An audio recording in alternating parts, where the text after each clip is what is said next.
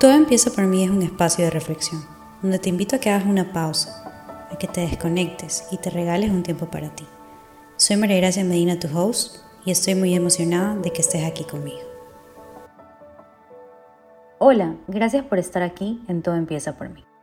Hoy quiero conversar contigo acerca de las emociones. Las emociones juegan un papel central en nuestras vidas. Nos informan, nos movilizan a la acción y nos permiten actuar de una manera más precisa.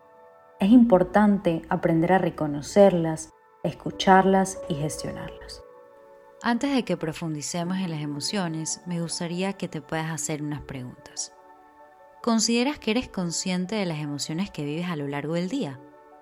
¿Por qué digo esto? Porque muchas veces estamos inmersos en un piloto automático, en el que solamente estamos pensando en todas las cosas que tenemos que hacer, pero que son pocas las veces que nos damos como un time out o un tiempo para reconocer lo que estoy sintiendo. La segunda pregunta sería, ¿sé manejar mis emociones de manera asertiva? ¿Qué quiere decir esto? Logro reconocer mis emociones, logro aceptarlas o tal vez tiendo a rechazarlas de manera constante. Logro comunicarlas o tal vez me las guardo y espero que la otra persona pueda asumir o pueda casi que leerme la mente. La tercera pregunta sería, ¿respeto las emociones de los demás? Trato de comprender su punto de vista y lo que sienten. ¿Por qué digo esto? Porque muchas veces nosotros también estamos pensando únicamente en que mis emociones son importantes. Sin embargo, también nos olvidamos de poder ser empáticos y poder conectar con las emociones de los demás. Bueno, ¿y cómo defino tal vez a las emociones? Las emociones son reacciones subjetivas al ambiente que vienen acompañadas de cambios orgánicos, fisiológicos y endocrinos. ¿Por qué subjetivas? porque es la manera en la que yo percibo una situación, en la que yo percibo un comentario. Probablemente mi manera de percibir estas cosas sean totalmente distintas a las de alguien más. Sin embargo, eso no significa que mis emociones o las del otro dejan de ser válidas. Algo que es súper importante recordar es que no existen las emociones positivas o negativas. Creo que dentro de nuestra cultura tenemos esto de que las emociones positivas tal vez vendrían a ser el éxito, la felicidad, y es un poco lo que nosotros también estamos intentando siempre alcanzar. Pero justamente a través de esta clasificación de las emociones positivas o negativas, yo puedo inconscientemente llegar a rechazar todas aquellas que considero que son negativas o incluso inadecuadas o poco apropiadas. Recuerda siempre que todo lo que sientes es válido que tienes un permiso incondicional de sentir tristeza, enojo, felicidad. No hay una emoción más importante que la otra. Cada una de ellas nos ayudan a sobrevivir y son parte de quien somos. No eres débil por sentir tristeza. No eres frágil por tener miedo. Eres un ser humano. Y probablemente sí, nos han enseñado a preferir ciertas emociones antes que otras pero porque también venimos de una sociedad o de generaciones antiguas en las que no se podía expresar lo que uno sentía, porque esto era sinónimo de debilidad. Sin embargo, es importante recordar que todo aquello que yo no expreso o que yo no comunico, no es que simplemente se va, no es que esta emoción ya nunca más la voy a sentir. Más bien, yo lo que hago al no permitirme sentir esta emoción que está latente dentro de mi mente y de mi cuerpo, es que yo le dé mucho más peso y que por consiguiente esta emoción me termine dando como una factura. Todo lo que nosotros guardamos lo terminamos reprimiendo, es decir, no lo aceptamos. Y estas emociones se quedan en nuestro subconsciente. Y lo lógico es que realmente en vez de desaparecer, se quedan en nuestro sistema, causando incluso malestares físicos o emocionales, que vendrían a ser estas somatizaciones. Muchas veces no sabemos por qué estamos estresados tanto tiempo o cuando nos da tal vez como una crisis de nervios o una crisis de llanto, pero es justamente por todo aquello que hemos reprimido, que no le hemos dado un espacio para poder procesar. Si uno guarda lo que siente por temor al rechazo o por lo que alguien puede decir, eso termina creándonos un daño. Las emociones se acumulan y nos perjudican. Son como esas pequeñas sombras que siempre están conmigo.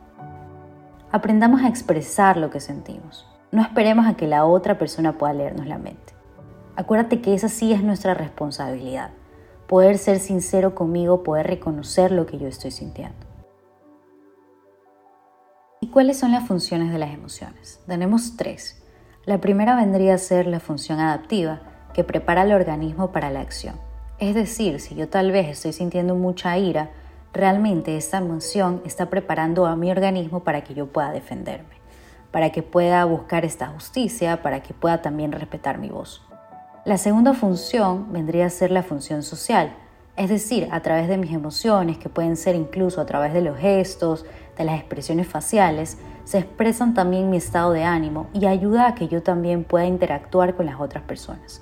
Puede ser una expresión oral a través de las palabras que yo puedo elegir e incluso no verbal que podrían hacer la manera inconsciente en la que yo puedo expresar mis emociones, como por ejemplo a través de los gestos. Bueno, y luego tenemos la función número 3 que vendría a ser la motivacional.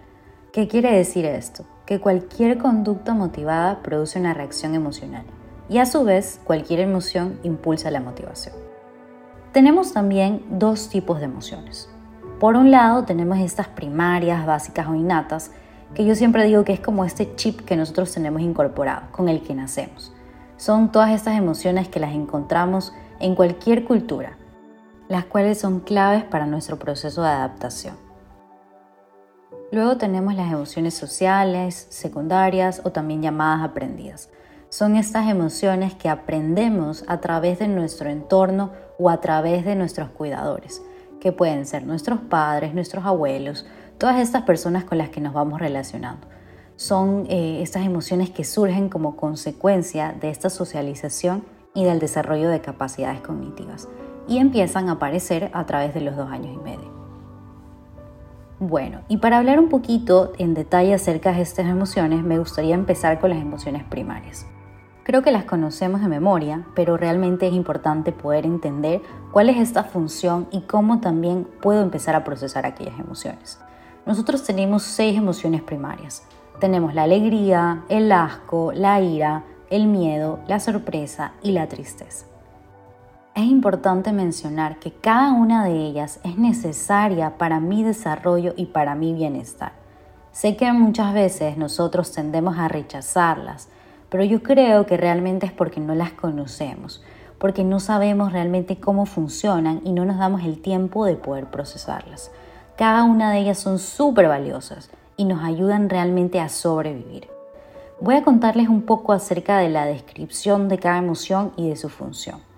Si ya me conocen hace algún tiempo, sabrán que una de mis emociones favoritas es la tristeza.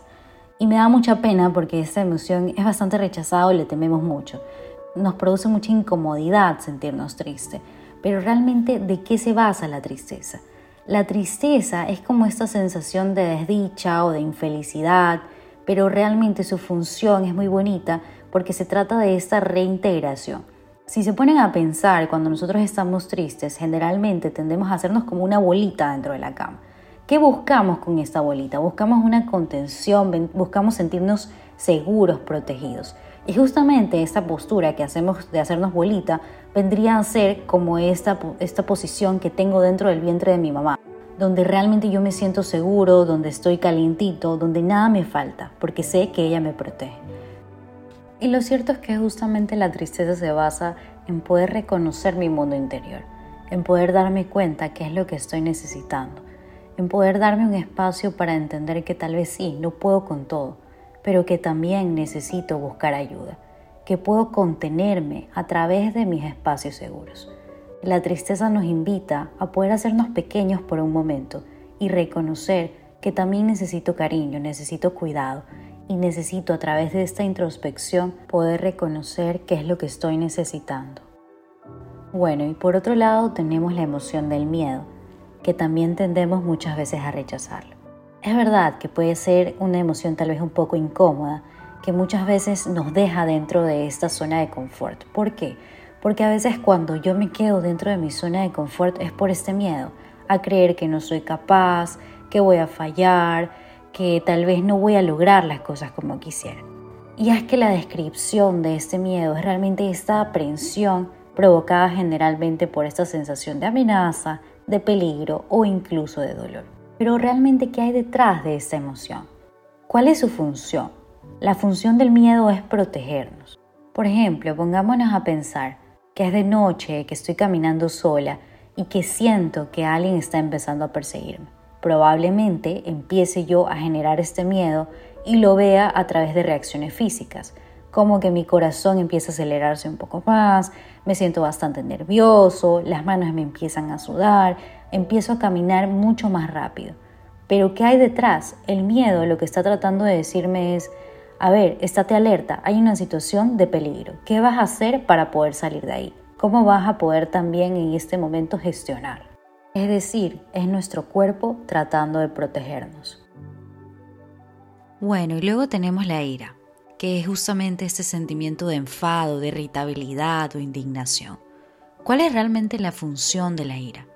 Si nos ponemos a pensar, cuando nos sentimos enojados, que tal vez sentimos como este aire caliente dentro de nuestro cuerpo, lo que nuestro cuerpo está tratando de decirnos es tenemos que defendernos, porque estamos viviendo tal vez una injusticia, porque nos están faltando el respeto. ¿De qué manera puedo defenderme en este momento? Luego tenemos el asco, que es este intenso desagrado hacia algo repulsivo o repugnante. Es como este rechazo. Por ejemplo, lo podemos ver a través de ciertos alimentos. Si tal vez estoy consumiendo un alimento que está dañado o que no me gusta, es probable que vaya a rechazarlo y que me produzca un poco de asco. Por otro lado tenemos la alegría o la felicidad, esta emoción que tanto hemos idealizado, que es la única que nosotros queremos alcanzar, que se trata de esta sensación agradable, de satisfacción y de bienestar, cuya función adaptiva es la afiliación. Y por último, tenemos la sorpresa, que vendría a ser esta emoción de asombro o malestar ante algo inesperado, cuya función es la exploración. Bueno, y luego tenemos las emociones secundarias, que son el resultado de lo que hemos aprendido a través de nuestro entorno, de nuestros cuidadores, de las personas que nos hemos rodeado. Son posteriores a las primarias, es decir, primero surge una emoción básica y a continuación una secundaria. Por ejemplo, el miedo surge primero y posteriormente el sentimiento de amenaza o de enfado. Entre estas emociones secundarias puedo encontrar la culpa, la satisfacción, el desprecio, la vergüenza, el orgullo, los celos, la diversión, entre otras. Ahora quiero que te deje un tiempo para ti y que te preguntes de manera sincera cómo normalmente reaccionas a estas emociones. No pasa nada si en este momento no logras identificar o si es que tal vez tu forma de reaccionar es ignorarlo. Simplemente es para que puedas ir conociendo un poco mejor tu cuerpo y tus emociones y la manera en la que tal vez estás acostumbrado a gestionarlas. Por ejemplo, pensemos en el miedo. ¿Cómo reaccionas ante el miedo? Tal vez te paralizas, te tiembla el cuerpo, te sientes bastante insegura, eh, te sudan las manos, se te acelera el corazón, o puede que incluso logres identificar eh, algún tipo de pensamiento intrusivo desde un lugar como de, ay, vas a fallar, es que nada te sale bien. ¿Cómo se ve el miedo para ti? Luego vamos con la tristeza. ¿Cómo es para ti sentir esta tristeza?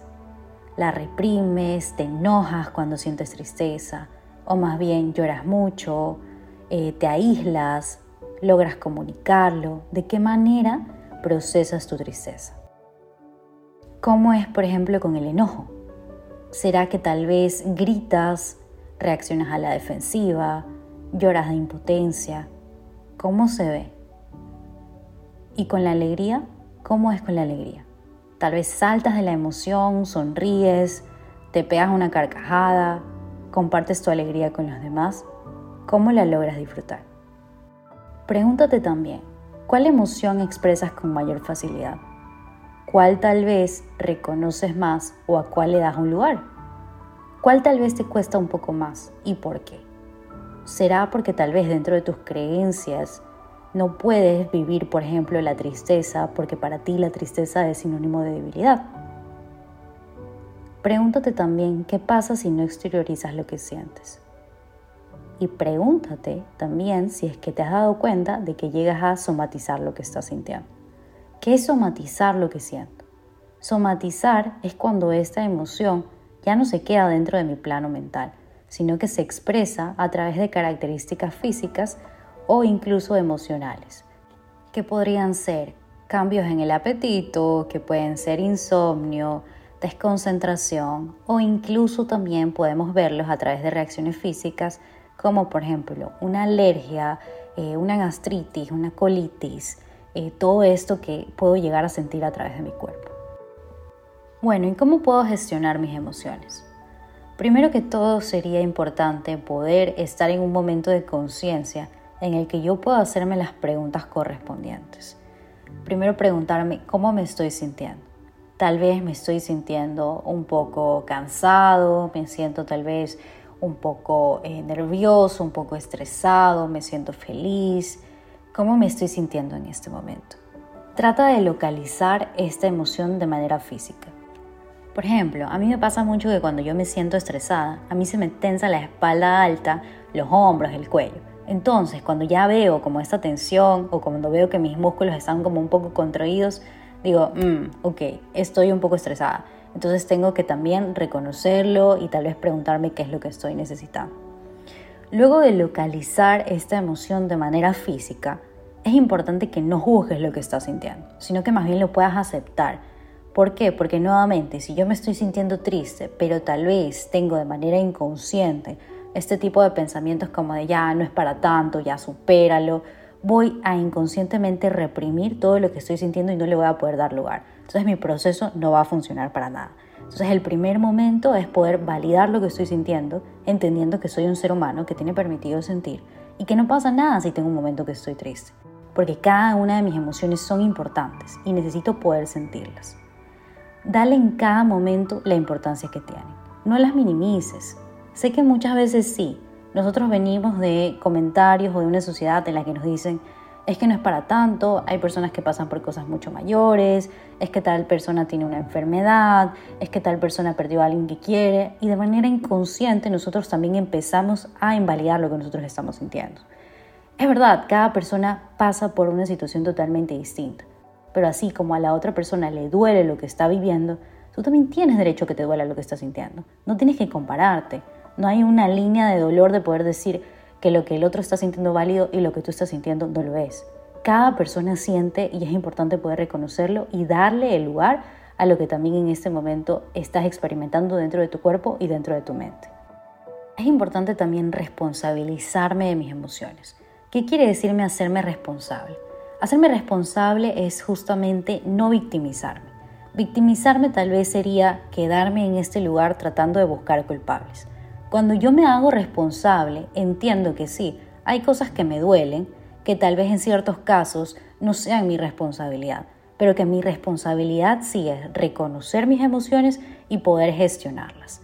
Muchas veces nosotros tendemos a buscar culpables en vez de buscar hacerme responsable. Entonces, regla número uno, no victimizarme, sino más bien poder responsabilizarme de lo que estoy sintiendo. No echarle la culpa a otro, porque si nos ponemos a pensar, como hablábamos al principio, las emociones son una percepción que yo puedo tener a través de esta situación o a través de un comentario que alguien me pudo decir. Si tal vez puede ser que mi esposo, mi novio, mi mamá me dijo algún tipo de comentario que me hirió y que me afectó, yo tengo dos opciones. Puedo victimizarme y echarle la culpa al otro y decirle, es que tú me dijiste esto y es que sí, tú me hiciste poner triste. De esta manera yo estoy dándole la responsabilidad a alguien más. Porque claramente es más fácil no tener que asumir mi responsabilidad y tener que echarle la culpa al otro. Pero si yo me hago responsable, yo le puedo incluso cambiar como, sabes que me di cuenta que el comentario que tú hiciste me hizo sentir de esta manera. No te estoy echando la culpa, sino más bien que estoy identificando que este comentario que tú pudiste haber hecho por cualquier X razón me afectó de tal manera. De esta manera yo me hago responsable de mi parte. Como ya les decía, es importante aceptar lo que estoy sintiendo, lo que estoy pensando, sincerarme conmigo y muchas veces también con los demás, porque también pasa que nosotros queremos y pensamos que el otro va a poder tener una varita mágica y saber exactamente qué es lo que yo estoy sintiendo. Y son poquísimas las veces en que realmente el otro puede saber cómo yo me estoy sintiendo. De esta manera también me hago responsable efectivamente de mí y de la relación que puedo llegar a estar teniendo. También recuerda que no debes avergonzarte ni negar lo que estás sintiendo. Puede ser que sí, que hayan personas que no lo puedan entender, pero es algo que tú también tienes que sincerarte y hacerlo por y para ti. A veces podemos llegar incluso a sentir culpa por algo que es natural, y propio de todos los seres humanos. Todos sentimos. La diferencia es que no todo el mundo lo muestra, pero por eso a veces llegamos a pensar que hay personas que no están tristes. Porque claramente a veces solamente se muestra lo mejor, la mejor cara. Y eso es lo que a veces tendemos también a reconocer o a ver dentro de las redes sociales. No vemos solamente la cara feliz, el momento precioso, el viaje, pero nunca vemos lo que hay detrás. No te compares con los procesos de los demás. Ningún proceso es igual que el del otro. Las emociones están hechas para ser sentidas. No somos robots, somos seres humanos. Date permiso de sentir todo lo que esté dentro de tu mundo emocional. Y recuerda que esa es la clave para poder tener un bienestar general, para poder vivir en paz contigo, con tu mente, para poder generar relaciones desde un lugar de conciencia, de paz, relaciones saludables. Un tip que te recomiendo para poder identificar lo que sentimos es la rueda de las emociones. Es una herramienta muy valiosa que nos facilita el proceso de poder reconocernos. ¿Y cómo funciona esta rueda de las emociones? En el medio o en el centro de esta rueda tenemos las seis emociones primarias que ya las conversamos hace un rato, que vendrían a ser el miedo, la ira, el asco, la tristeza, la felicidad y la sorpresa. Dentro de cada emoción yo tengo como una pequeña sección o una pequeña ruleta donde encuentro otras emociones, otras sensaciones que puedo llegar a sentir. Primero empiezo por la parte de afuera, es decir, por la ruleta externa. Me centro en una emoción en específico, que podría ser, por ejemplo, el miedo, y veo dentro de esta emoción del miedo cuáles son las emociones que están en esta ruleta exterior. Que en este caso, te las voy a mencionar algunas, podrían ser insignificante, insuficiente, preocupado, espantado, agobiado, entre otras. La idea es identificar con cuál de estas tal vez yo me siento identificado y preguntarme por qué, cómo me siento así, cuándo me siento de esta manera. Luego voy a la parte de la mitad que vendrían a ser estas emociones que vendrían a ser me siento tal vez humillado, rechazado, inseguro, ansioso, entre otras. Y así sucesivamente. La idea no es necesariamente que las hagas todas porque son bastantes, pero es poder darte un tiempo de poder identificar lo que estás sintiendo. Esta rueda la puedes encontrar en Google y en otras páginas, pero igual yo te voy a dejar un link a un video que hice justamente explicando cómo manejar esta rueda de las emociones. Recuerda que para poder tener una buena relación contigo es importante poder sincerarte, poder reconocer lo que estás sintiendo. Recuerda que las emociones no son buenas ni malas. Necesitamos cada una de ellas para poder coexistir, para poder relacionarnos, para poder adaptarnos ante distintas situaciones. No les tengas miedo, empieza a permitirte sentir de manera incondicional. Recuerda que la relación más importante es la que tienes contigo. Nunca dejes de cuidarla.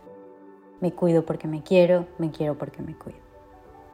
Te mando un abrazo grande y espero que estés bien. Muchas gracias por estar aquí. Nos vemos en el próximo capítulo.